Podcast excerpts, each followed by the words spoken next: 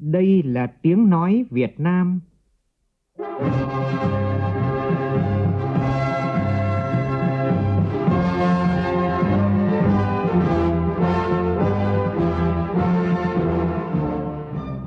là tiếng nói Việt Nam phát thanh từ Hà Nội, thủ đô nước Cộng hòa xã hội chủ nghĩa Việt Nam.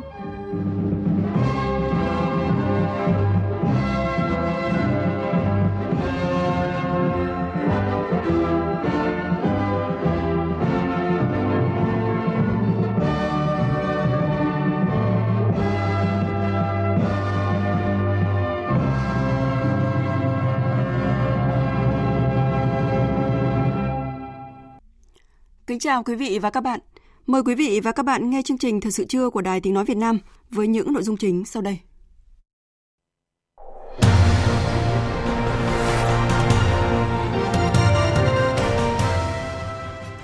Tổng Bí thư, Chủ tịch nước Nguyễn Phú Trọng cùng nhiều lãnh đạo Đảng và Nhà nước dự hội nghị chính phủ với các địa phương. Sự kiện lớn mở đầu năm 2020 thảo luận nhiều vấn đề quan trọng về kinh tế xã hội của đất nước. Bệnh viện Việt Đức thực hiện thành công một loạt ca ghép tạng từ nguồn tạng của người chết não, trong đó có 2 ca ghép tạng vô cùng đặc biệt. Thiếu giáo viên nhưng vẫn buộc phải tinh giản biên chế. Nghịch lý này đã kéo dài nhiều năm, gây không ít khó khăn cho các cơ sở giáo dục đào tạo trong cả nước. Trong phần tin thế giới, Đảng Lao động Triều Tiên họp bàn về chính sách đối ngoại quốc phòng. Trong khi đó, các thành viên Hội đồng Bảo an Liên Hợp Quốc dự định nhóm họp không chính thức trong ngày hôm nay để tiến hành thảo luận vòng 2 về đề xuất của Nga và Trung Quốc thúc đẩy dỡ bỏ một số biện pháp trừng phạt Triều Tiên. Mỹ không kích ở Iraq và Syria nhằm vào nhóm vũ trang Hồi giáo dòng Shia.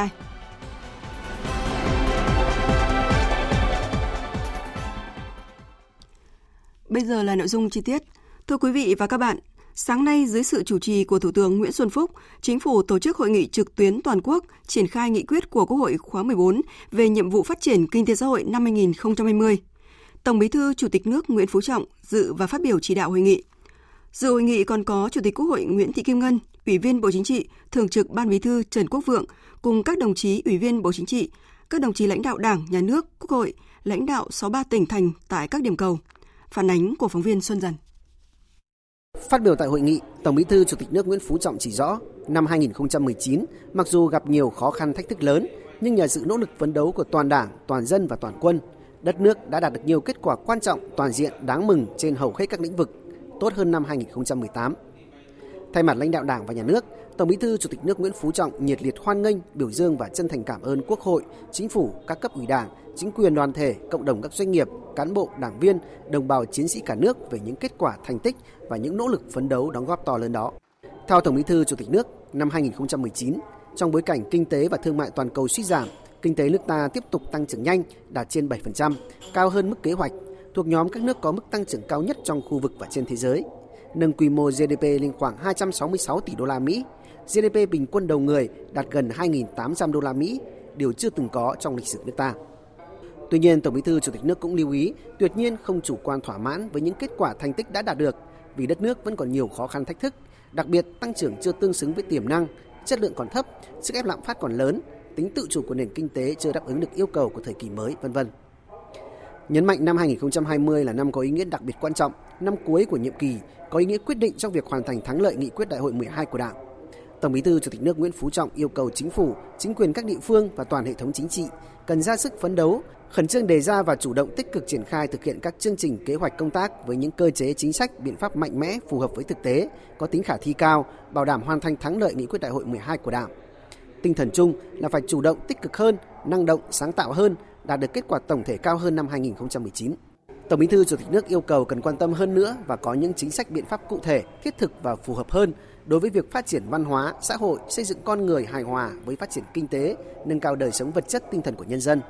Tiếp tục củng cố tăng cường tiềm lực quốc phòng, an ninh, giữ vững ổn định chính trị, trật tự an toàn xã hội, nâng cao hiệu quả công tác đối ngoại và hội nhập quốc tế. Thực hiện nghiêm các chủ trương chính sách của Đảng và Nhà nước về quốc phòng, an ninh, đối ngoại, bảo đảm lợi ích quốc gia, dân tộc, giữ vững môi trường hòa bình, ổn định để phát triển, nâng cao vị thế của đất nước. Về xây dựng Đảng và hệ thống chính trị, Tổng Bí thư Chủ tịch nước Nguyễn Phú Trọng yêu cầu đẩy mạnh đổi mới nội dung, phương thức lãnh đạo, chỉ đạo và lề lối làm việc của các cơ quan đơn vị, nhất là người đứng đầu theo đúng quy định của hiến pháp và pháp luật, đáp ứng yêu cầu đúng vai, thuộc bài.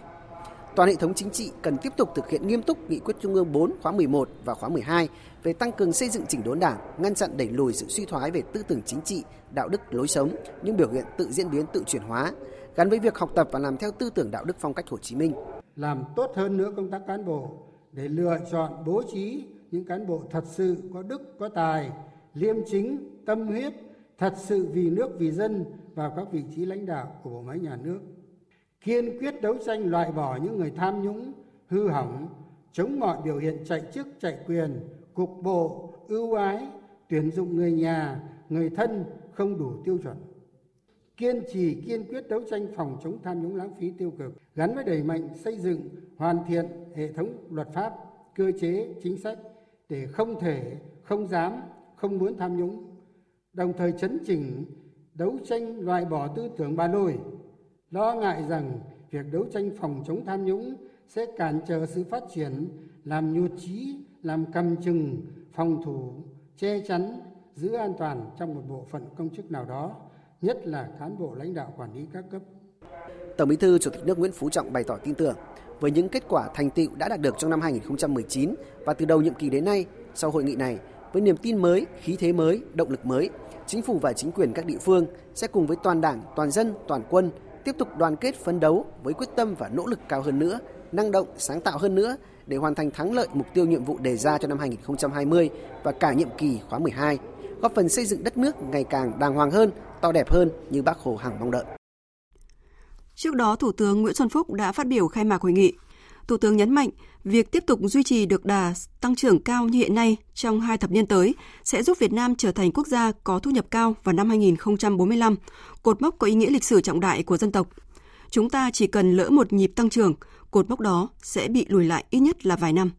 Phản ánh của phóng viên Vũ Dũng. Phát biểu khai mạc hội nghị, Thủ tướng Nguyễn Xuân Phúc nhấn mạnh, sự hiện diện của đồng chí Tổng Bí thư Chủ tịch nước đã trở thành một thông lệ, một vinh dự lớn, khích lệ tinh thần của chính phủ trong việc điều hành đất nước, vượt qua mọi thách thức, giành được thắng lợi trên mọi mặt trận, kinh tế, xã hội, an ninh, quốc phòng và đối ngoại. Tại hội nghị trực tuyến chính phủ với địa phương năm 2018, đồng chí Tổng Bí thư Chủ tịch nước gửi gắm niềm tin và kỳ vọng 2019 sẽ là năm thành công hơn nữa và chúng ta đã làm được. Có thể nói 2019 là một năm đáng nhớ khi là năm thứ 2 liên tiếp mà đúng ra là năm thứ 3 liên tiếp. Ở đây tôi cũng muốn nói lại là năm 2017 ta cũng hoàn thành 12 chỉ tiêu, nhưng lúc đó chỉ tiêu tiêu hao năng lượng chúng ta chưa đạt, để sau này không sử dụng chỉ tiêu này, là coi như tất cả 12 chỉ tiêu cơ bản của 2017, 18, 19 chúng ta đã đạt. Chúng ta giành được nhiều thành tựu quan trọng từ thành thị đến nông thôn, từ miền núi đến hải đảo và trên hầu hết các lĩnh vực từ kinh tế đến xã hội, quốc phòng, an ninh, đối ngoại. Công tác phòng và chống tham nhũng, lãng phí, công tác xây dựng Đảng và hệ thống chính trị đã được tăng cường, đáp ứng tốt nguyện vọng và niềm tin trong nhân dân. Thành quả của chúng ta đã được ghi nhận bởi các tổ chức quốc tế hàng đầu với sự thăng tiến của các bảng xếp hạng cũng như dự báo tốt hơn về triển vọng phát triển của Việt Nam năm 2020. Những kết quả đạt được kể trên đã không những góp phần cũng có niềm tin của nhân dân vào sự lãnh đạo của Đảng và nhà nước ta, mà còn góp phần nâng cao uy tín của Việt Nam trên trường quốc tế. Thủ tướng nêu rõ, hội nghị quan trọng này sẽ thảo luận, phân tích những kết quả đạt được trong năm 2019, năm bứt phá. Đồng thời, chỉ ra những mặt còn hạn chế, yếu kém, phân tích những cơ hội và khó khăn, thách thức trong năm 2020 cũng như những năm tiếp theo. Từ đó đề ra những nhiệm vụ và giải pháp chủ yếu để hoàn thành tốt hơn nữa các mục tiêu phát triển kinh tế xã hội năm 2020 cũng như kế hoạch phát triển kinh tế xã hội 5 năm 2016-2020. Thủ tướng cũng cho biết, nếu như trước đây chúng ta đã từng phải chấp nhận giảm tăng trưởng để giữ ổn định vĩ mô, thì năm nay nền kinh tế không chỉ tăng trưởng nhanh hàng đầu khu vực cũng như trên thế giới mà còn duy trì được nền tảng kinh tế vĩ mô ổn định. Cùng với tăng trưởng kinh tế cao, chính phủ vẫn luôn nhất quán với thông điệp không đánh đổi, hy sinh môi trường để lấy tăng trưởng. Xác định công thức 3 trong 1 của sự phát triển kinh tế là kinh tế, xã hội và môi trường. Rất nhiều địa phương thời gian qua cũng đã lồng ghép 3 trụ cột phát triển này trong phát triển. Nhấn mạnh, chính phủ luôn nhất quán với quan điểm không để ai bị bỏ lại phía sau. Thủ tướng cho biết, Từ nay đến năm 2045, tổng số lao động tăng thêm cần có việc làm là gần 11 triệu người. Đây là thách thức lớn nhưng cũng là lực lượng quan trọng đóng góp vào tăng trưởng kinh tế hàng năm nếu trao cơ hội việc làm, cơ hội kinh tế, đánh thức tiềm năng khởi nghiệp nhiều hơn cho người dân. Với thành quả giảm nghèo của Việt Nam trong 30 năm đổi mới là vĩ đại, tầng lớp trung lưu của Việt Nam hiện đang tăng nhanh và đến năm 2025 chiếm khoảng 25% dân số, tương đương 25 triệu người. Thủ tướng Nguyễn Xuân Phúc cho rằng thu nhập bình quân đầu người của chúng ta hiện nay là gần 2.800 đô la. Nếu tính cả quy mô nền kinh tế bị bỏ sót thì đã trên 3.000 đô la. Ngưỡng quốc gia có thu nhập trung bình cao theo chuẩn của Ngân hàng Thế giới năm 2019 là 3.996 đô la đang ở ngay trước mắt chúng ta. Đòi hỏi chúng ta cần tiếp tục duy trì tốc độ tăng trưởng GDP cao như những năm vừa qua. Việc tiếp tục duy trì được tăng trưởng cao như hiện nay trong 2 thập niên tới sẽ giúp chúng ta sẽ trở thành một quốc gia có thu nhập cao và đúng năm 2045, cột mốc có ý nghĩa lịch sử trọng đại của dân tộc. Tuy nhiên, chúng ta chỉ cần lỡ một nhịp tăng trưởng, cột mốc đó sẽ bị lùi lại ít nhất vài năm. Vì vậy, năm nào tôi cũng muốn nhắc lại lời của đồng chí Tổng Bí thư Chủ tịch nước là không ngủ quên trên vòng nguyệt quế. Về nhiệm vụ cụ thể năm 2020, Thủ tướng cho biết đây là một năm sôi động với đầy ắp các sự kiện quan trọng của đất nước, gồm đảm nhận chức Chủ tịch ASEAN, Chủ tịch IPA 41, Ủy viên không thường trực Hội đồng Bảo an Liên Hợp Quốc nhiệm kỳ 2020-2021, kỷ niệm 90 năm ngày thành lập Đảng Cộng sản Việt Nam, kỷ niệm 75 năm ngày thành lập nước Cộng hòa xã hội chủ nghĩa Việt Nam, kỷ niệm 130 năm ngày sinh Chủ tịch Hồ Chí Minh. Năm cuối cùng thực hiện kế hoạch phát triển kinh tế xã hội 5 năm 2016-2020 và là năm tổ chức Đại hội Đảng các cấp, tiến tới Đại hội Đảng 13 vào đầu năm 2021. Nêu các nhiệm vụ đó, Thủ tướng Nguyễn Xuân Phúc chỉ đạo. Đề nghị các đồng chí tập trung thảo luận, đánh giá kết quả 2019, nhận định bối cảnh, tình hình năm 2020 và các nhiệm vụ giải pháp trọng tâm năm 2020. Trong đó tập trung đi thẳng vào những thành quả nổi bật và những vấn đề khó khăn vướng mắc, những vấn đề có tính chất liên ngành, liên vùng, tăng cường phối hợp làm sao để phát huy được tiềm năng lợi thế, nâng cao được hiệu quả trong phân bổ và sử dụng nguồn lực, làm rõ những mô hình tốt, cách làm hay, tập trung bàn về cách làm, phương pháp chỉ đạo, tổ chức thực hiện, làm sao tạo được chuyển biến rõ nét, hiệu quả trong thực hiện những nhiệm vụ, các giải pháp để đề ra cho năm 2020 không chỉ là kinh tế mà còn cả các vấn đề xã hội và các vấn đề có liên quan khác. Tôi đề nghị các đồng chí, bộ trưởng, trưởng ngành cần có giải trình làm rõ thêm các vấn đề các địa phương đã nêu. Thủ tướng cũng yêu cầu chỉ ra những động lực mới tăng trưởng hay gây dựng động lực cho tăng trưởng của năm 2020 và năm tiếp theo, tận dụng cơ hội từ cuộc cách mạng công nghiệp lần thứ tư theo tinh thần nghị quyết 52 của Bộ Chính trị, thúc đẩy nền kinh tế số, hỗ trợ một số địa phương tìm kiếm động lực tăng trưởng mới như kinh tế ban đêm hay phát triển đô thị theo quy hoạch. Với việc quy mô kinh tế số của Việt Nam đã tăng 4 lần trong 5 năm qua và dự báo sẽ đạt 20% GDP trong 5 năm tới, Thủ tướng cho rằng cần ban giải pháp để tạo nền tảng cho nền kinh tế số phát triển tăng tốc trong năm 2020 và những năm tới, để đổi mới sáng tạo ở nước ta tiếp tục thăng hạng cao hơn. Thủ tướng cũng yêu cầu hội nghị đề xuất biện pháp chăm lo đời sống, nâng cao hơn nữa động lực làm việc cho cán bộ công chức. Các ngành, các cấp và địa phương quyết liệt cải cách hành chính, tinh giản biên chế, tiết kiệm chi thường xuyên, bổ sung nguồn lực để cải cách tiền lương cho cán bộ công chức ngay trong năm 2020. Đặc biệt cần chuẩn bị tốt, thực hiện chỉ thị 35 về Đại hội Đảng các cấp, chọn người có đức, có tài.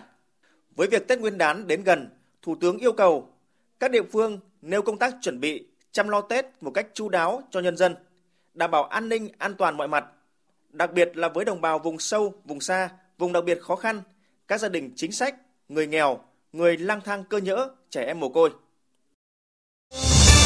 Thời sự VOV, nhanh, tin cậy, hấp dẫn.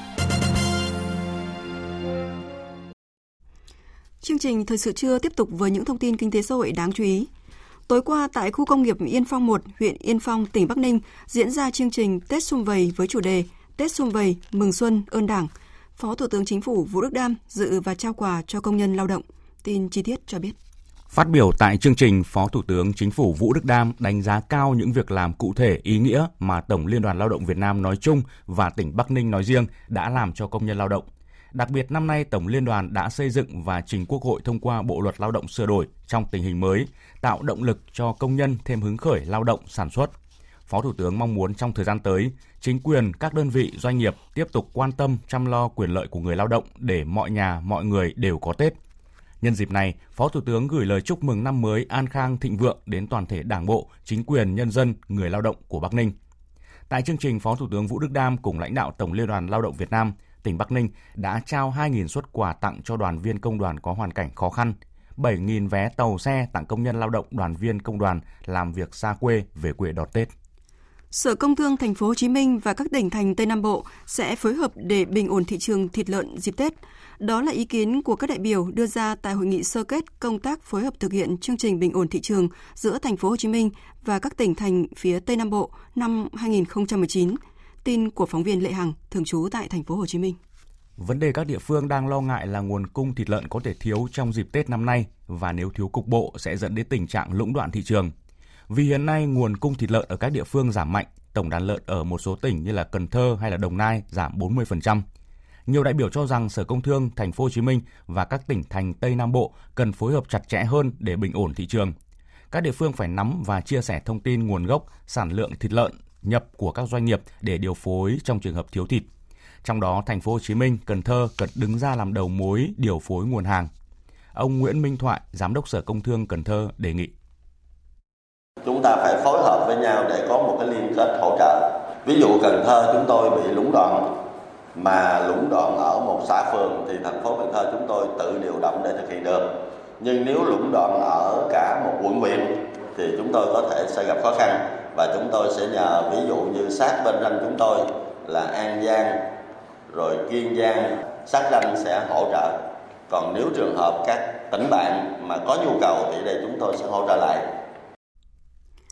Sáng nay, đại diện Tổng Công ty Hàng không Việt Nam Vietnam Airlines cho biết, vượt qua những thách thức từ môi trường kinh doanh như tốc độ tăng trưởng của thị trường chậm lại, cơ sở hạ tầng hạn chế, trong khi hoạt động vùng trời ngày càng gia tăng, Vietnam Airlines đã duy trì ổn định hoạt động sản xuất kinh doanh và đạt được những kết quả nổi bật với nhiều kỷ lục được xác lập.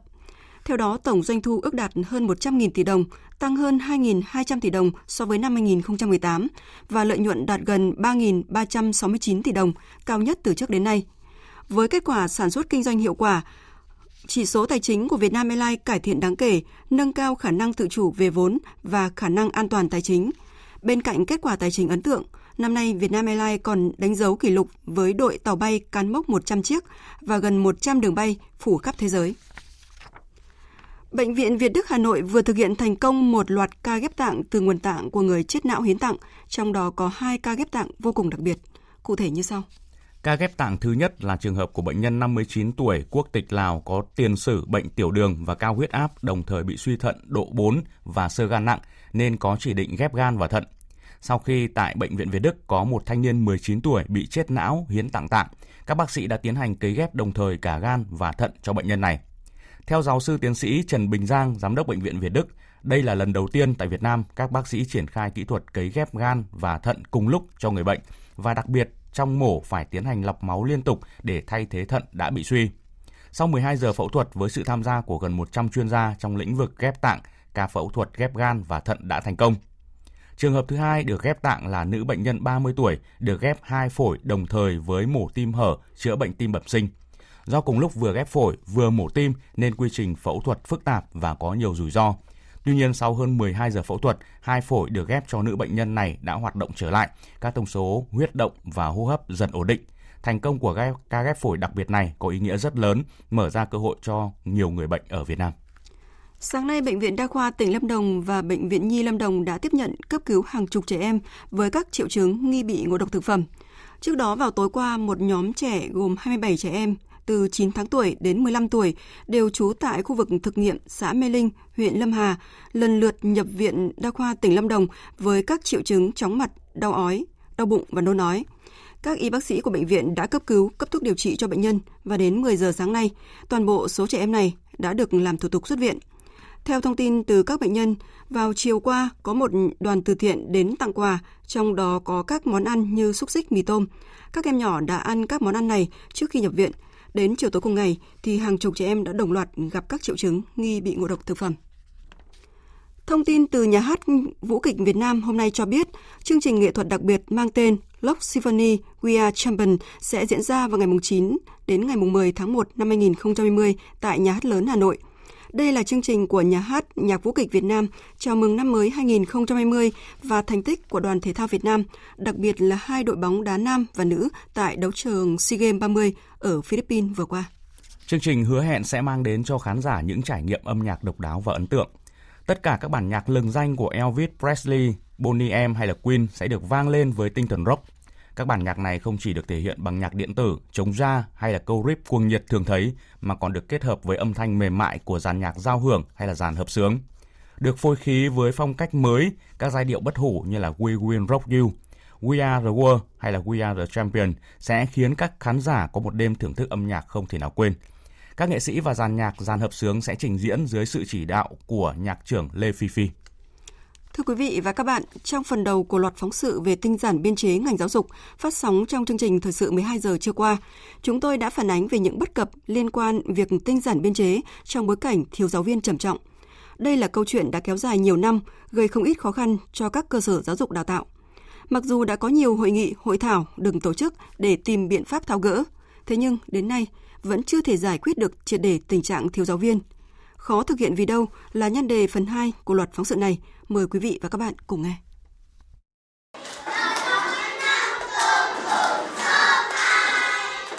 Năm học 2019-2020, thành phố Hà Giang, tỉnh Hà Giang có 34 cơ sở giáo dục từ mầm non đến trung học cơ sở với hơn 13.300 học sinh. Hiện thành phố có 965 cán bộ, giáo viên, nhân viên, còn thiếu 87 giáo viên theo định biên của ngành giáo dục đào tạo. Bà Nguyễn Thị Hương Giang, trưởng phòng giáo dục đào tạo thành phố Hà Giang cho biết, từ năm 2015 đến nay, các trường ở thành phố Hà Giang không được phép tăng thêm biên chế nào, mà ngược lại phải thực hiện tinh giản theo lộ trình với quy tắc ra 2 vào 1, khiến số lượng giáo viên bị thiếu ở các bậc học tăng liên tục theo từng năm.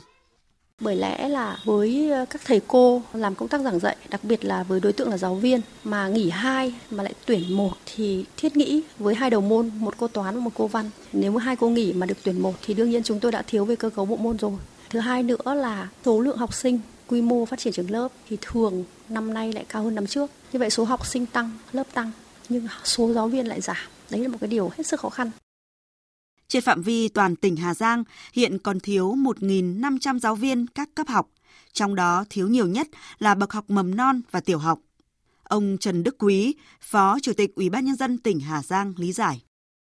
Lý do mình thiếu là vì do quy định tinh giảm biên chế hàng năm từ 2015 chúng tôi phải giảm 10%. Thế rõ ràng là bây giờ tinh giảm thì 4 năm nay không được tuyển, như vậy là chỉ có giảm thôi. Và hai, dân số tăng lên. Hà Giang mỗi năm tăng khoảng độ 15.000 cháu. Như vậy là rõ ràng khi dân số tăng lên, cơ cấu giáo viên nó sẽ tăng lên. Thế nhưng mà không được tuyển thì chắc chắn là đã thiếu thì càng thiếu. Số nghỉ hưu thì cứ nghỉ hưu. Do vậy là số tuyển mới không có thì đương nhiên là sẽ thiếu.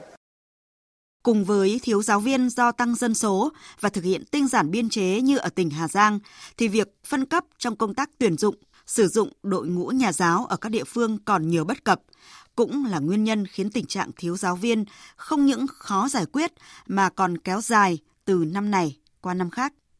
Tại các địa phương, cơ quan chuyên môn là Sở Giáo dục và Đào tạo, Phòng Giáo dục và Đào tạo không phải là đơn vị chủ trì, đầu mối tuyển dụng giáo viên nên không thể chủ động được việc điều tiết số lượng, cơ cấu đội ngũ giáo viên theo môn học, cấp học và càng không thể chủ động điều tiết được lượng giáo viên thừa hoặc là thiếu. Bên cạnh đó, phương thức tổ chức thi tuyển viên chức như hiện nay cũng còn nhiều điểm chưa phù hợp. Theo phương thức thi tuyển viên chức hiện nay phải trải qua 2 vòng thi, trong đó thí sinh sau khi đạt vòng 1 gồm thi trắc nghiệm môn ngoại ngữ và môn kiến thức chung mới tiếp tục được thi vòng 2. Với đa phần số giáo viên đã đi dạy theo hình thức hợp đồng nhiều năm thì kiến thức môn ngoại ngữ đã dần mai một. Trừ những giáo viên dạy tiếng Anh, còn những thành tích mà họ phấn đấu đạt được trong quá trình giảng dạy không được tích điểm ưu tiên. cô Nguyễn Thị Thủy đã có 9 năm làm giáo viên hợp đồng tại trường trung học cơ sở Sơn Đà, huyện Ba Vì, thành phố Hà Nội bức xúc. Trong công việc 9 năm, năm nào em cũng được bồi dưỡng học sinh giỏi, thế nên năm nào em cũng có học sinh đạt học sinh giỏi. Đi thi giáo viên giỏi thì em được giải nhì của giáo viên giỏi của huyện Ba Vì môn toán. Và học sinh thì cũng có học sinh đạt giải nhất môn toán của Internet. Thi học sinh giỏi huyện thì năm nào em cũng có 2 đến 3 học sinh giỏi huyện. Với cái hình thức thi tuyển như thế này thì nó cũng rất là bất lợi cho chúng tôi. Thi theo hình thức 2 vòng, không tạo điều kiện và không có một cái sự ưu tiên nào cho các giáo viên hợp đồng lâu năm. Tại nhiều hội đồng thi diễn ra cảnh giáo viên hợp đồng cùng dự thi tuyển viên chức với chính học sinh cũ của mình trong cùng một phòng thi.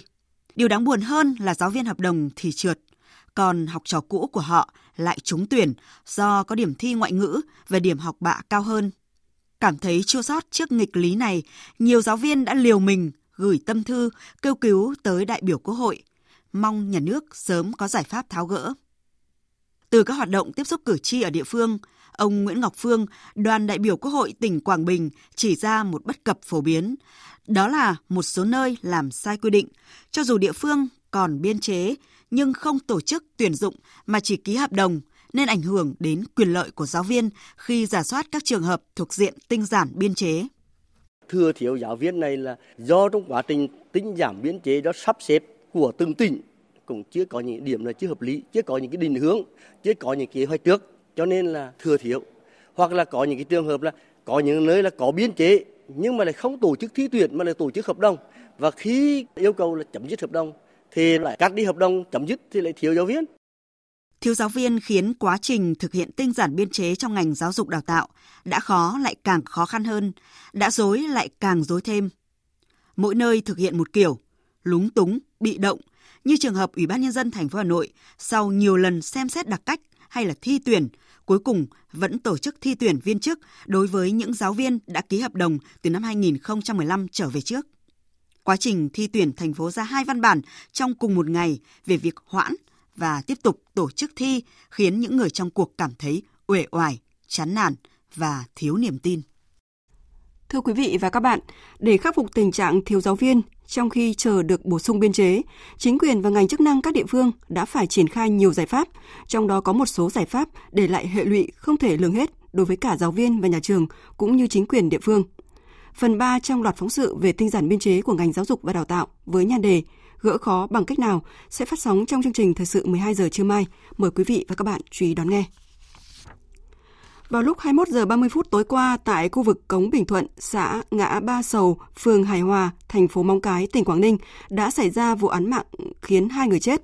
Đối tượng gây ra vụ án tên là Hưng, chưa rõ họ, thuê trọ tại khu vực phường Hải Xuân, thành phố Móng Cái đã dùng súng AK bắn chết vợ, chưa rõ danh tính. Nguyên nhân ban đầu được cho là mâu thuẫn tình cảm. Sau khi nổ súng, đối tượng Hưng đã chạy trốn xuống nhà vợ cũ ở khu 1 phường Hải Hòa. Tại đây, Hưng đã khống chế 4 người trong gia đình làm con tin. Sau 30 phút trốn trong nhà, Hưng đã dùng súng tự sát và thiệt mạng.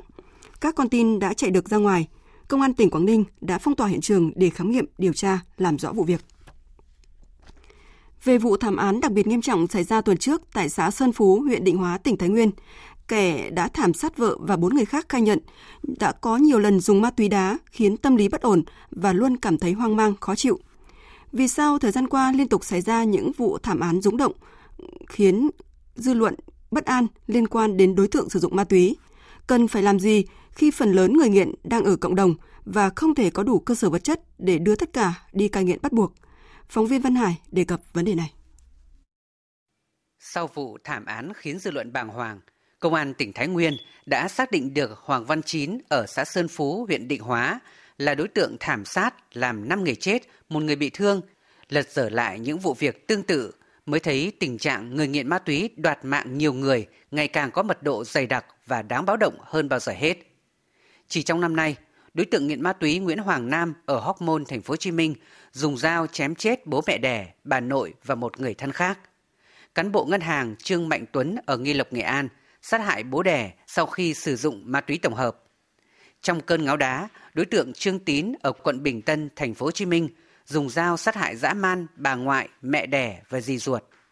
Và nhiều lái xe dương tính với ma túy điều khiển ô tô đâm chết người, Trong đó, 8 người chết, 8 người bị thương khi đang đi đưa tang trên quốc lộ 5, huyện Kim Thành, tỉnh Hải Dương. Anh Lê Kim Tuân, 29 tuổi, ở Yên Sơn, Tuyên Quang, từng sử dụng ma túy đá, cho biết.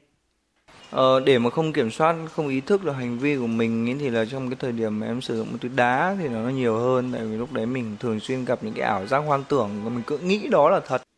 Người nghiện ma túy thường không kiểm soát được hành vi. Trong khi đó, trung bình cả nước chỉ có khoảng 10% số người nghiện ma túy có hồ sơ quản lý được đưa vào các cơ sở cai nghiện tập trung.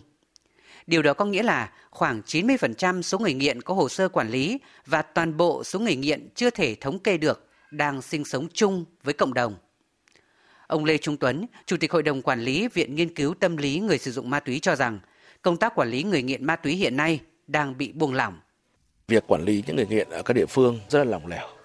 Tôi đã gặp rất nhiều những cơ quan, những ban ngành mặc dù có kế hoạch nhưng hàng năm không được cấp kinh phí thì dẫn tới là cái việc quản lý vận hành hay theo dõi giám sát hoặc hỗ trợ nó cũng sẽ bị hạn chế rất nhiều. Có thể nói rằng là có những cái tình trạng rằng là đá bóng từ cơ quan nọ sang cơ quan kia. Ước tính số người nghiện ma túy tổng hợp, ma túy đá chiếm trên 70% tổng số người nghiện hiện nay và đang có chiều hướng gia tăng. Theo bà Khuất Thị Hải Oanh, Giám đốc Trung tâm Hỗ trợ Sáng kiến Phát triển Cộng đồng, những người sử dụng ma túy luôn có lý do trước khi tìm đến chất gây nghiện này. Do vậy, cần có biện pháp can thiệp về tâm lý và điều trị để họ không tiếp tục sử dụng, không chạm ngưỡng loạn thần ngáo đá. Với những người nghiện ma túy rồi thì chúng ta cần phải điều trị cho họ. Bởi vì là hiện nay thì chúng ta đã có những cái hiểu biết về khoa học, nó đã rất là rõ ràng rồi. Là nghiện ma túy là bệnh của não bộ. Các cái cơ quan Liên Hiệp Quốc khi mà đưa ra nhận định này thì người ta phải dựa trên những cái bằng chứng rất là xác thực là nó đã gây ma túy, nó gây ra những cái tổn thương ở trong não. Mà tổn thương ở trong não thì chúng ta biết rằng là cái việc mà hồi phục nó không phải dễ dàng gì cả. Thế và nếu mà đã là bệnh ấy thì chúng ta phải chữa thôi. Chứ còn cái việc mà trừng phạt thì nó không giúp cho người ta khỏi bệnh. Vấn đề là như vậy. Trên thế giới này nước nào mà chả có người nghiện. Có điều là cái cách mà người ta ứng xử với người nghiện thì chúng ta nên học tập các cái nước người ta đã thành công ở trong việc này, người ta đã có những cái kết quả khả quan ở trong việc này thì để mà chúng ta có thể áp dụng cho nước ta. Để giảm số người nghiện và những vụ thảm án như vừa xảy ra ở Thái Nguyên, cần tìm ra biện pháp quản lý, giúp đỡ, tiến hành điều trị cai cho người nghiện ngay tại cộng đồng. Tuy nhiên hiện nay, không ít nơi chính quyền, ngành chức năng còn thờ ơ, buông lỏng, thậm chí rơi vào tình trạng lúng túng, bất lực. Bởi lẽ, việc quản lý người nghiện đang được giao cho 6 bộ ngành cùng chính quyền địa phương 4 cấp. Thế nhưng trong các quy định hiện hành lại không phân rõ trách nhiệm, nên khi người nghiện gây ra những vụ thảm án thì các cấp các ngành chỉ chạy theo để xử lý từng sự vụ. Cùng với việc ngăn chặn ma túy xâm nhập thì đây là vấn đề đầu tiên phải thay đổi nếu muốn giải quyết được gốc gác của vấn đề người nghiện ma túy hiện nay. Thông tin trong lĩnh vực bảo vệ động vật hoang dã, lực lượng chức năng tỉnh Kon Tum vừa bàn giao bà Nguyễn Thị Tuyết Nga và nhiều cá thể động vật hoang dã quý hiếm cho công an huyện Sa Thầy để tiếp tục điều tra, làm rõ các hành vi vi phạm pháp luật. Thông tin cụ thể như sau. Trước đó, sau một thời gian theo dõi, vào tối ngày 27 tháng 12 vừa qua, Cảnh sát môi trường Công an tỉnh Kon Tum phối hợp với Công an huyện Sa Thầy đã tiến hành kiểm tra tại nhà bà Nguyễn Thị Tuyết Nga, tên thường gọi là 9, sinh năm 1973, ngụ xã Rờ Cơi, huyện Sa Thầy. Tại đây, lực lượng công an phát hiện nhiều cá thể động vật hoang dã đã bị giết mổ, trong đó có nhiều loài thuộc diện quý hiếm. Cụ thể có 2 cá thể vọc, 6 cá thể khỉ, 1 cá thể mèo rừng, 1 cá thể chồn sóc và hơn 24 kg thịt lợn rừng. Bà Nguyễn Thị Tuyết Nga đã không xuất trình được hồ sơ chứng minh nguồn gốc hợp pháp của các cá thể động vật rừng vừa nêu. Bước đầu bà Nga khai nhận đã mua lại số động vật rừng của một số người dân không rõ tên, địa chỉ với mục đích để bán kiếm lợi. Mỗi ngày hàng trăm cá thể động vật hoang dã bị buôn bán, săn bắt, buôn bán trái phép. Nếu thấy các vi phạm liên quan, quý vị hãy gọi tới số đường dây nóng 1800 1522 của Trung tâm Giáo dục Thiên nhiên ENV hoặc cơ quan chức năng gần nhất để thông báo. Hãy hành động để bảo vệ các loài động vật hoang dã của Việt Nam. Thưa quý vị, sáng nay thủ đô Hà Nội lại bị bao phủ bởi mây mù, bầu không khí cũng bị ô nhiễm hơn. Lúc 9 giờ chỉ số chất lượng không khí tại khu vực Minh Khai hay Hàng Đậu ở mức cảnh báo màu đỏ, tức là ngưỡng xấu có thể ảnh hưởng tới sức khỏe. Các nơi khác chất lượng không khí cũng đều ở ngưỡng kém.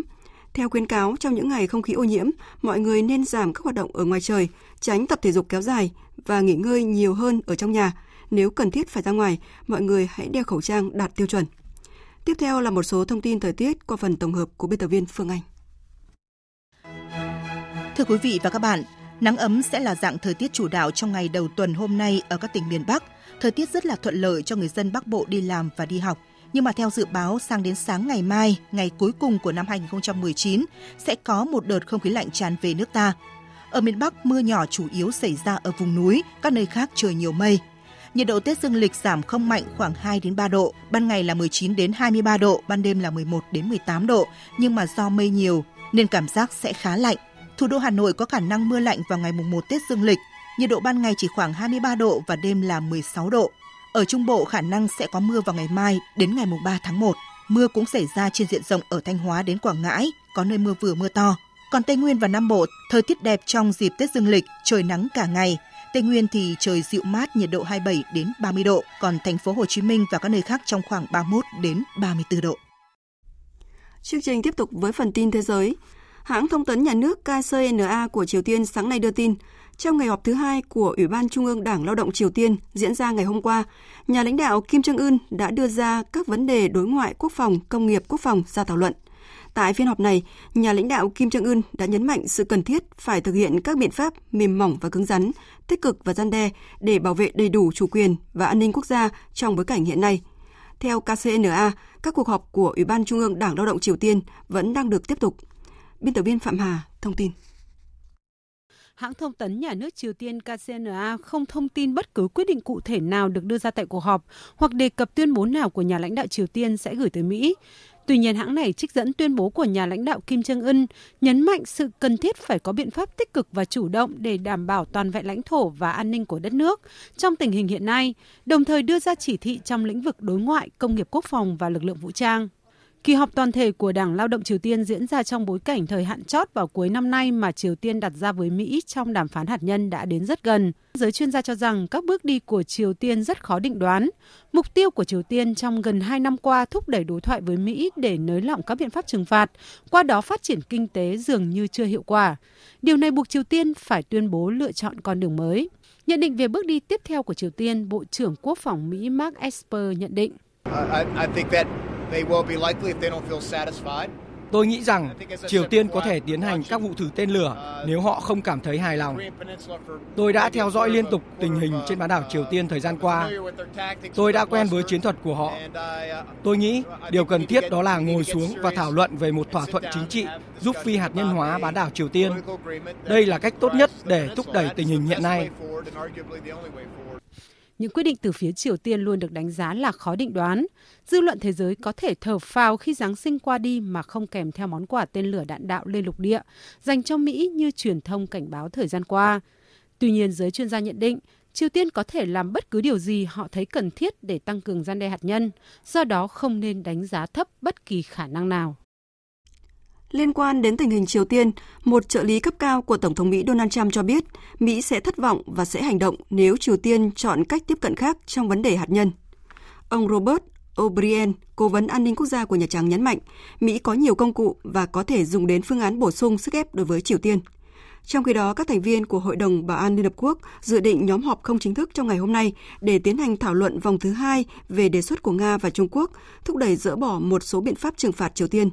Nga và Trung Quốc cho rằng động thái này sẽ giúp phá vỡ bế tắc hiện nay và khuyến khích đàm phán giữa Washington và Bình Nhưỡng.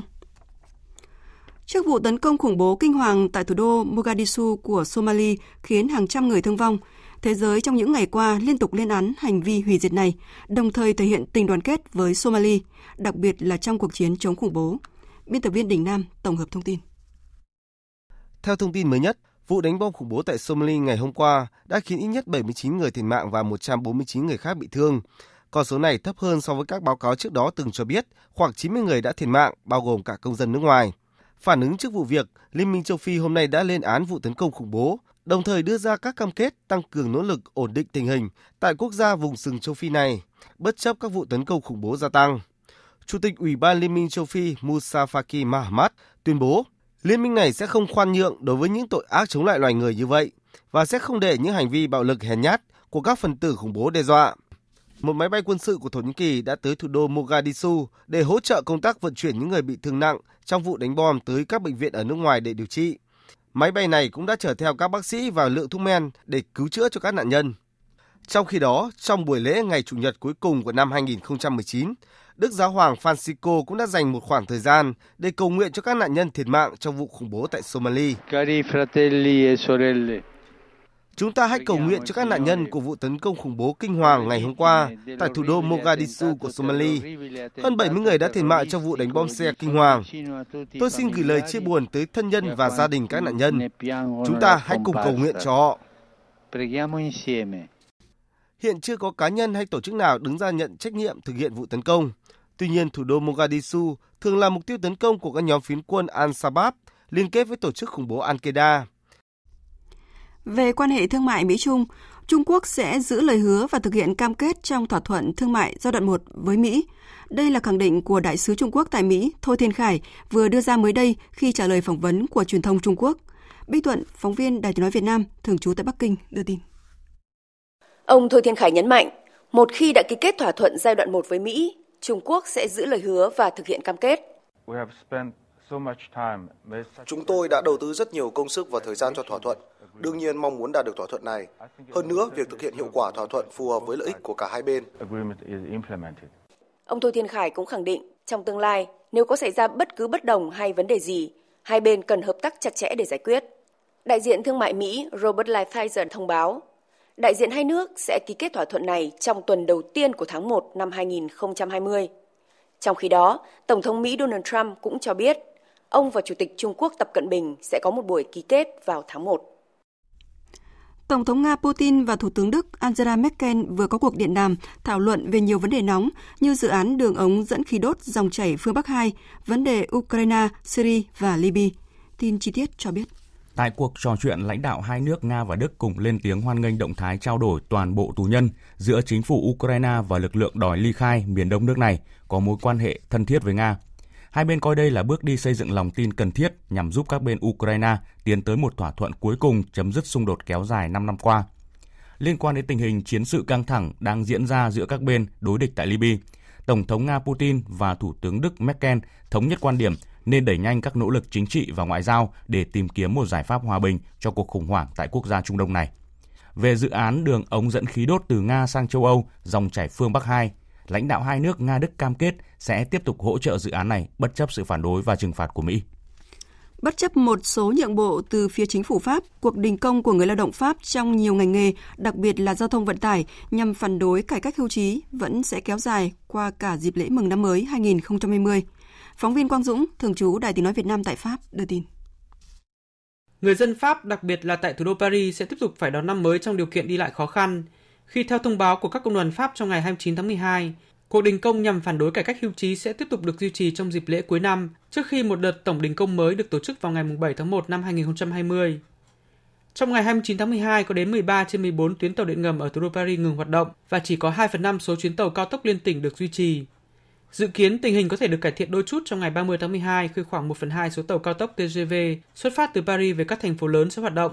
Khoảng 70% số tàu điện ngầm ở thủ đô Paris cũng sẽ mở trở lại nhưng đa số sẽ chỉ hoạt động trong giờ cao điểm.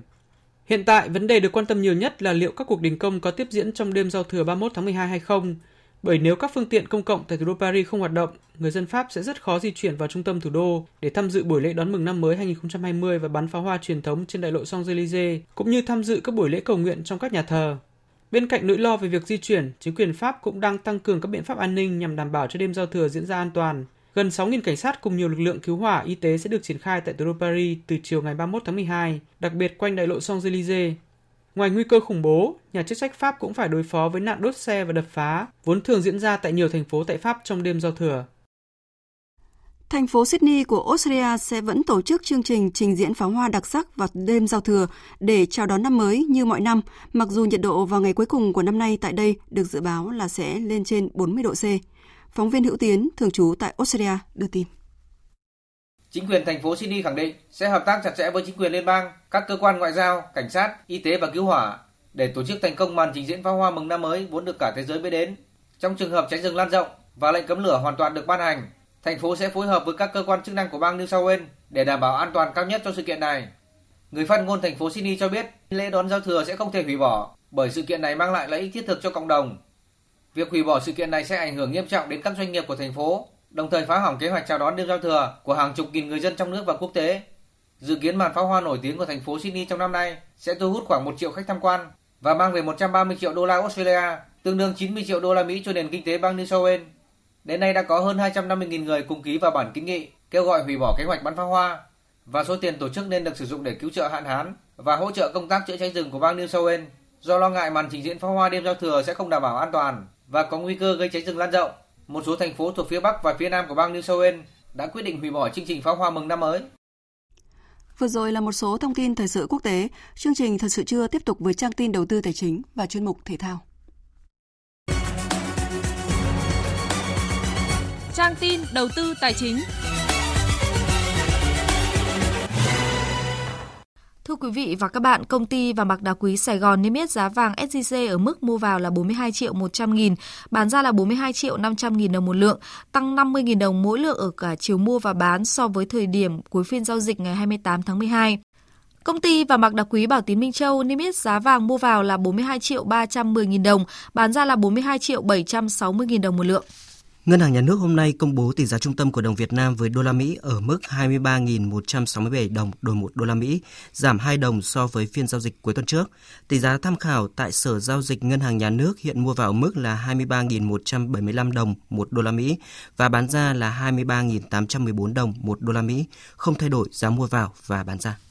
Theo thông tin từ Tổng cục Hải quan, hết tháng 11 vừa qua, số thu của toàn ngành đạt hơn 318.000 tỷ đồng, bằng 105,8% dự toán năm, hơn 100% chỉ tiêu phấn đấu và tăng 11,43% so với cùng kỳ năm 2018. Riêng trong tháng 11, số thu ngân sách nhà nước từ hoạt động xuất nhập khẩu đạt 24.583 tỷ đồng. Cán cân thương mại hàng hóa ước tính thặng dư 100 triệu đô la Mỹ. Cả nước xuất siêu gần 9,12 tỷ đô la Mỹ, tăng 20% so với năm trước.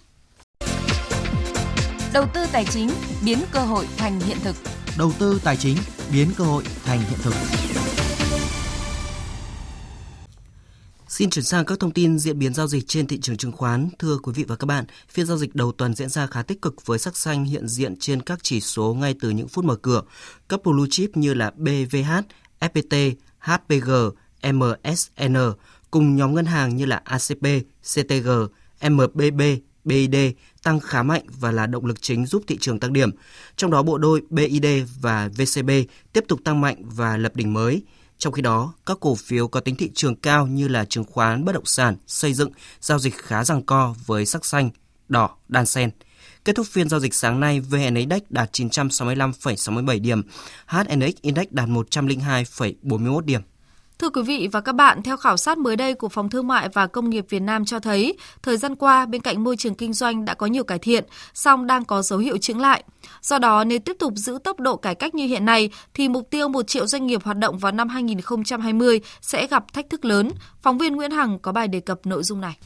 Theo khảo sát của Phòng Thương mại và Công nghiệp Việt Nam, các lĩnh vực về đăng ký doanh nghiệp và tiếp cận điện năng tiếp tục được đánh giá cao. Thuế được nhận định là đang có những chuyển biến tích cực. Tỷ lệ doanh nghiệp đăng ký qua mạng, qua bưu điện hoặc qua trung tâm hành chính công tăng từ 12,5% vào năm 2017 lên hơn 17% vào năm 2018. Các lĩnh vực khác như tiếp cận tín dụng, tiếp cận điện năng tiếp tục được các doanh nghiệp đánh giá cao. Mặc dù cải cách nhiều nhưng vẫn còn không ít phàn nàn về sự chậm trễ, thậm chí là không cải cách, cải lùi của nhiều lĩnh vực. Cộng đồng doanh nghiệp phản ánh đang có sự cải cách không đồng đều giữa các lĩnh vực, vẫn còn tình trạng một số cơ quan cải cách một cách đối phó, hình thức, hiện tượng nhũng nhiễu khi giải quyết thủ tục hành chính không có sự chuyển biến.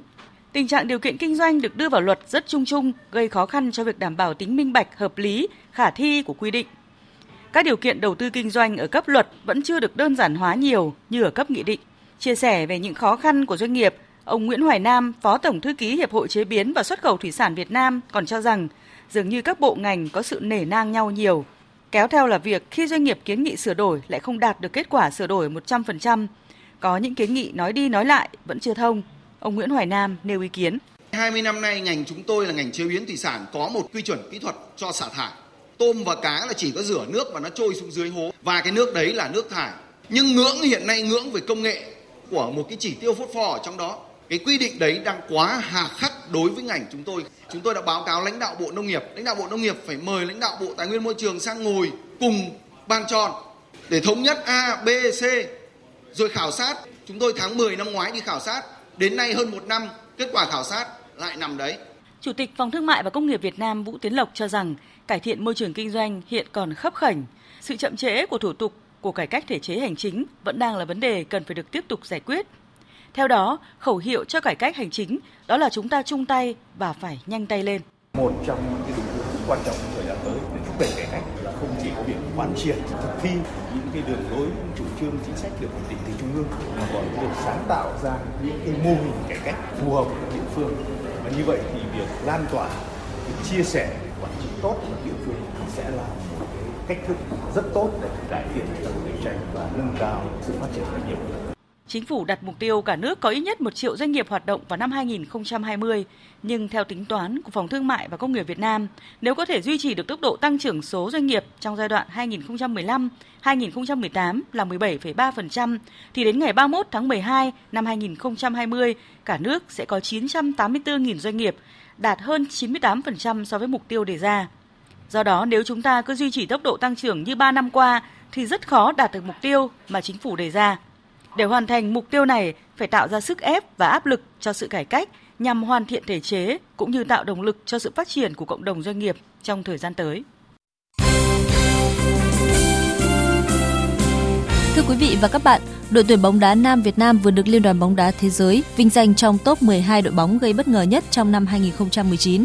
Liên đoàn bóng đá thế giới nhấn mạnh thành tích nổi bật của thầy trò huấn luyện viên Park Hang-seo là vào tứ kết Asian Cup lần đầu tiên trong lịch sử và lần đầu tiên thắng 3 trận liên tiếp ở vòng loại World Cup. Bên cạnh tuyển Việt Nam, danh sách 12 đội tuyển gây bất ngờ do FIFA bình chọn còn có sự xuất hiện của 4 đại diện châu Á gồm tuyển Qatar vô địch Asian Cup 2019, U20 Hàn Quốc giành ngôi Á quân U20 World Cup, Iraq, Syria, hai quốc gia dù bị chiến tranh tàn phá nhưng vẫn dẫn đầu bảng đấu ở vòng loại World Cup 2022. Tại giải vô địch Pencastilat châu Á vừa diễn ra ở Trung Quốc, đội tuyển Pencastilat Việt Nam bảo vệ thành công ngôi nhất toàn đoàn khi giành tổng cộng 12 huy chương vàng, 6 huy chương bạc và 2 huy chương đồng. Trong đó có 10 huy chương vàng nội dung đối kháng và 2 huy chương vàng nội dung biểu diễn quyền. Những gương mặt tiêu biểu đoạt ngôi vô địch như Nguyễn Tấn Sang hạng 75 kg nam, Nguyễn Duy Tuyến hạng 85 kg nam, Trần Thị Thêm hạng 55 kg nữ và Phạm Thị Tươi hạng 50 kg nữ. Giải vô địch bóng rổ trẻ U23 VBF Cup Audi năm 2019 đã kết thúc tối qua tại Trung tâm Văn hóa Thông tin và Thể thao quận Tây Hồ sau 2 trận chung kết ở các nội dung của nam và nữ. Ở trận chung kết nữ, các vận động viên trẻ Hà Nội tỏ ra hoàn toàn vượt trội so với đối thủ Yên Bái và giành chiến thắng rất cách biệt với tỷ số 81-46 để đăng quang ngôi vô địch. Trong khi đó, trận chung kết nam giữa Phòng không không quân và Thăng Long Warriors có sự so kè kịch tính hơn trước khi kết thúc với điểm số 72-54. Cùng với chức vô địch chung cuộc, Phòng không không quân còn sở hữu danh hiệu cá nhân nam cầu thủ xuất sắc nhất thuộc về vận động viên Đinh Tiến Công. Huấn luyện viên Lê Hải Hưng của câu lạc bộ Phòng không không quân đánh giá: cái giải đấu này là một cái giải mà để có các vận động viên có lứa tuổi từ 16 đến 23 được cọ sát. Về cái trình độ vận động viên thì cái giải này phải nói là chất lượng cũng là rất là cao. Riêng đội Phòng không quân 1 thì lửa đội hình thì là toàn là các cầu thủ 18 tuổi. Nên là các em được thi đấu cọ sát những cái giải này rất là tốt cho các em về phía sau, những cái thời gian sau cho giải vô địch quốc gia hoặc là như giải VBA sắp tới. Nằm trong hệ thống các giải thi đấu cấp quốc gia được Tổng cục Thể dục Thể thao và Liên đoàn bóng rổ Việt Nam phối hợp cùng Sở Văn hóa Thể thao thành phố Hà Nội tổ chức, giải vô địch bóng rổ trẻ U23 VBF Cup Audi 2019 có sự tham dự của 17 đội bóng, gồm 13 đội nam, 4 đội nữ, tranh tài trong 46 trận đấu. Trong đó có nhiều vận động viên trẻ của các câu lạc bộ đang tham dự giải bóng rổ chuyên nghiệp Việt Nam VBA. Ông Lê Hoài Anh, Phó Chủ tịch kiêm Tổng thư ký Liên đoàn bóng rổ Việt Nam cho biết. Trong 1-2 năm vừa qua thì Liên đoàn bóng rổ Việt Nam rất là chú trọng tập trung cho thúc đẩy và mở rộng các cái giải trẻ, tạo điều kiện cơ hội cho các vận động viên được chơi trong một cái điều kiện công tác tổ chức ngày càng chuyên nghiệp hơn. Các giải trẻ trong mấy năm vừa qua đã đạt được 3 cái điểm mà Liên đoàn đặt ra. Một là quy mô tổ chức giải ngày càng rộng hơn. Điểm thứ hai đó là công tác tổ chức ngày càng tốt hơn, chuyên nghiệp hơn. Và điểm thứ ba là kết quả của các cái giải đấu trẻ này giúp chúng tôi tác động ngược trở lại để phát triển phong trào từ các em nhỏ, các em học sinh. Kết thúc giải đấu, ban tổ chức đã trao giải nhất, nhì và đồng hạng 3 cho cả hai nội dung nam và nữ và giải vận động viên xuất sắc nhất với tổng giá trị hơn 100 triệu đồng. Theo thông tin từ Tổng cục Thể dục Thể thao, do Đại hội Thể thao Người Khuyết tật Đông Nam Á ASEAN Paragames 2020 tại Philippines bị lùi thời hạn tổ chức từ tháng 1 sang tháng 3 năm 2020, nên kế hoạch tập trung tập huấn các đội tuyển thể thao người khuyết tật Việt Nam tham dự đại hội cũng thay đổi. Các đội sẽ tạm ngừng tập huấn từ ngày 1 tháng 1 và tập trung trở lại sau Tết Nguyên đán. Đoàn thể thao người khuyết tật Việt Nam dự ASEAN Paragames 2020 với 134 thành viên, trong đó có 102 vận động viên của 8 môn như điền kinh, bơi, cờ vua, cử tạ, bóng bàn, cầu lông. Mới đây tại Hà Nội, Hội Doanh nhân trẻ Việt Nam đã ký thỏa thuận với Tổng cục Thể dục Thể thao về việc tạo việc làm và hỗ trợ khởi nghiệp cho các vận động viên của thể thao Việt Nam sau khi không còn thi đấu chuyên nghiệp. Với lễ ký kết này, lần đầu tiên có một đơn vị, tổ chức cam kết hỗ trợ tạo việc làm, đào tạo nghề và khởi nghiệp cho các vận động viên xuất sắc sau khi giải nghệ một cách chính thức và trên tầm quốc gia. Bản thỏa thuận được kỳ vọng tạo ra bước đột phá cho mảng đào tạo nghề, hướng nghiệp, đầu ra mà ngành thể thao đang gặp rất nhiều khó khăn. Cũng tại lễ ký kết, Trung ương Hội Doanh nhân trẻ Việt Nam đã trao tặng 10 suất quà với tổng trị giá 200 triệu đồng cho 10 vận động viên đã giành thành tích xuất sắc tại SEA Games 30 vừa qua. Phần cuối bản tin là thông tin về vòng 20 giải Ngoại hạng Anh. Rạng sáng nay, câu lạc bộ Liverpool giành chiến thắng sít sao 1-0 trước Wolverhampton, qua đó khôi phục khoảng cách 13 điểm so với Leicester. Trong khi đó, Manchester City giành chiến thắng 2-0 trước Sheffield United để thu hẹp khoảng cách với đội nhì bảng xuống còn 1 điểm. Ở trận derby London, Chelsea ghi liên tiếp 2 bàn trong 4 phút cuối trận để lội ngược dòng, chiến thắng chủ nhà Arsenal với tỷ số 2-1. Với trận thắng này, Chelsea giữ vững vị trí trong top 4, tạm giải tỏa sức ép sau chuỗi trận đáng thất vọng. Dự báo thời tiết. Phía Tây Bắc Bộ chiều hửng nắng, đêm không mưa, gió nhẹ, đêm trời rét, nhiệt độ từ 14 đến 25 độ, có nơi dưới 12 độ. Phía Đông Bắc Bộ có mưa vài nơi, chiều hửng nắng, gió nhẹ, đêm trời rét, nhiệt độ từ 17 đến 25 độ, vùng núi 15 đến 18 độ. Các tỉnh từ Thanh Hóa đến Thừa Thiên Huế có mưa vài nơi, riêng phía Bắc chiều trời nắng, gió Bắc đến Tây Bắc cấp 2, cấp 3, phía Bắc đêm trời rét, nhiệt độ từ 18 đến 27 độ. Các tỉnh ven biển từ Đà Nẵng đến Bình Thuận, phía Bắc có mưa, mưa rào nhẹ rải rác, phía Nam chiều nắng, đêm có mưa rào vài nơi, gió Đông Bắc cấp 2, cấp 3, nhiệt độ từ 21 đến 29 độ. Tây Nguyên chiều nắng, đêm có mưa rào vài nơi, gió đông cấp 2, cấp 3, nhiệt độ từ 18 đến 31 độ. Nam Bộ chiều nắng, đêm có mưa rào vài nơi, gió đông bắc cấp 2, cấp 3, nhiệt độ từ 22 đến 34 độ.